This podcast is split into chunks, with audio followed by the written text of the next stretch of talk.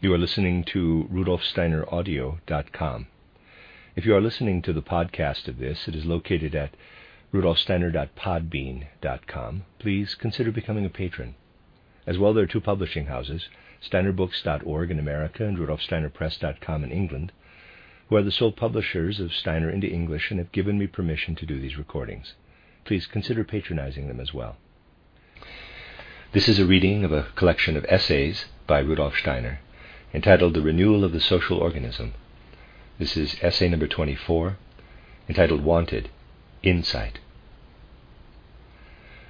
A complex of ideas, such as that of the threefold social order, is often accused of having no quote, practical recommendations quote, on this or that specific issue. Quote, now, there is the collapse of the currency. What does the proponent of the threefold order suggest as a remedy? The only reply he can give is, quote, The whole recent course of world economy has been one that meant competition between the different nations, and thus it led to the depreciation of money in one particular case.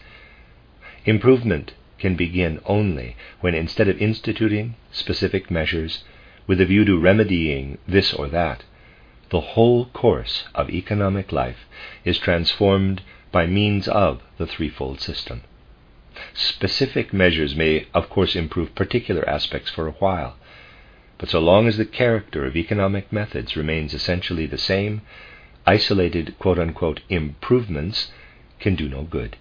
In fact, an improvement in one quarter is bound to make matters worse in another. The only really practical means to rebuild what has been destroyed is the threefold social order itself.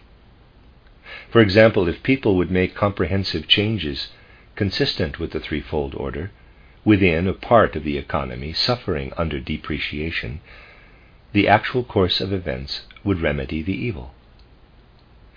Only someone who is, for one reason or another, afraid of practical work in the sense of the threefold social order could ask the question mentioned above. Such a person wants the proponents of the threefold idea to tell him how to cure particular symptoms without applying the threefold cure to the disease itself. In this point lies the variance between the representatives of the threefold idea and all those who fancy it possible to retain the old form of social life with its unified state and to succeed in building up a new structure within it. The whole idea of the threefold social organism rests on a perception that the old social orientation of the unified state is what has brought the world into its present catastrophic situation, and that one must therefore decide to rebuild from the ground up in keeping with the threefold idea. Until the courage for such a thoroughgoing measure is aroused in a sufficiently large number of people, our diseased social life will never be restored to health. Without this thoroughgoing change, the only thing that can possibly take place is a hoarding of economic and political power by the victorious nations and the oppression of the vanquished. The victors can, for a while, continue with the old system. The evils that result from it at home can be balanced through their domination of the vanquished. However, the vanquished are at this very moment in a plight that necessitates the instant, thoroughgoing action proposed here. It would, of course, be better if the victors, too, acquired insight.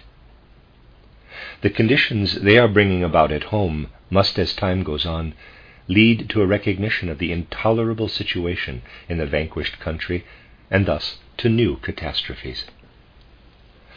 The vanquished, however, cannot afford to wait for each delay makes their life situation more and more impossible.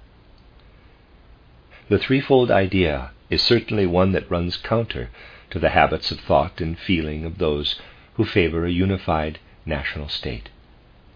To admit to themselves candidly that the evils they now see around them are the result of this idea is for many today like being asked to stand with no ground beneath their feet. The ground these people want to stand on is the unified state. They want to take it as given and build upon it institutions they hope will lead to an improved state of affairs. However, what is necessary is to create new ground for this. The courage is lacking. the main thing that is necessary in order for the threefold idea to take effect is to see that as many people as possible realize nothing but a radical change can do any good. Far too many people have already allowed the narrowest range of life to shape their judgment in public affairs. This is especially true of the very people who are active in the large industrial concerns. They credit themselves with an all embracing faculty of judgment in large affairs. Actually, they are capable only of what their own narrow range of life has taught them. What must be done is to promote a clear understanding, of which there is so little today, of the circumstances of public life.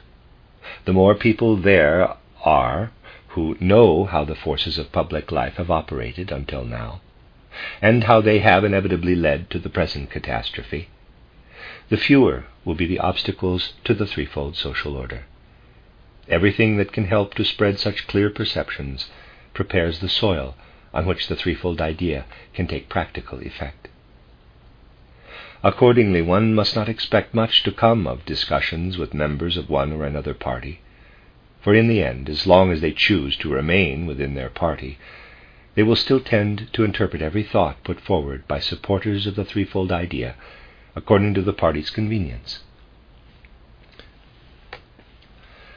Once one has recognized the value of this impulse, one should make it understood far and wide. One can do nothing with people who do not want the threefold social organism, but only with those who are filled with the idea. Only with these people is it possible to discuss the details of public affairs. One really ought to see that one simply cannot speak with Mr. Erzberger about public affairs as long as Mr. Erzberger is uh, Mr. Erzberger. Berger, excuse me. I write this because I see that in this respect, not all those who have embarked upon the threefold idea are sailing on the right tack. The threefold social order is an idea one must serve unreservedly if one wants to serve it at all. It affords a basis for mutual discussions with each and every one. But the idea must lose nothing of its radicality in discussion. People will take this course of action once they perceive the real causes of the downfall. Such a perception will give the needed courage for thoroughgoing measures. For the prevailing helplessness is, after all, simply the consequence of a lack of insight. The end of the essay.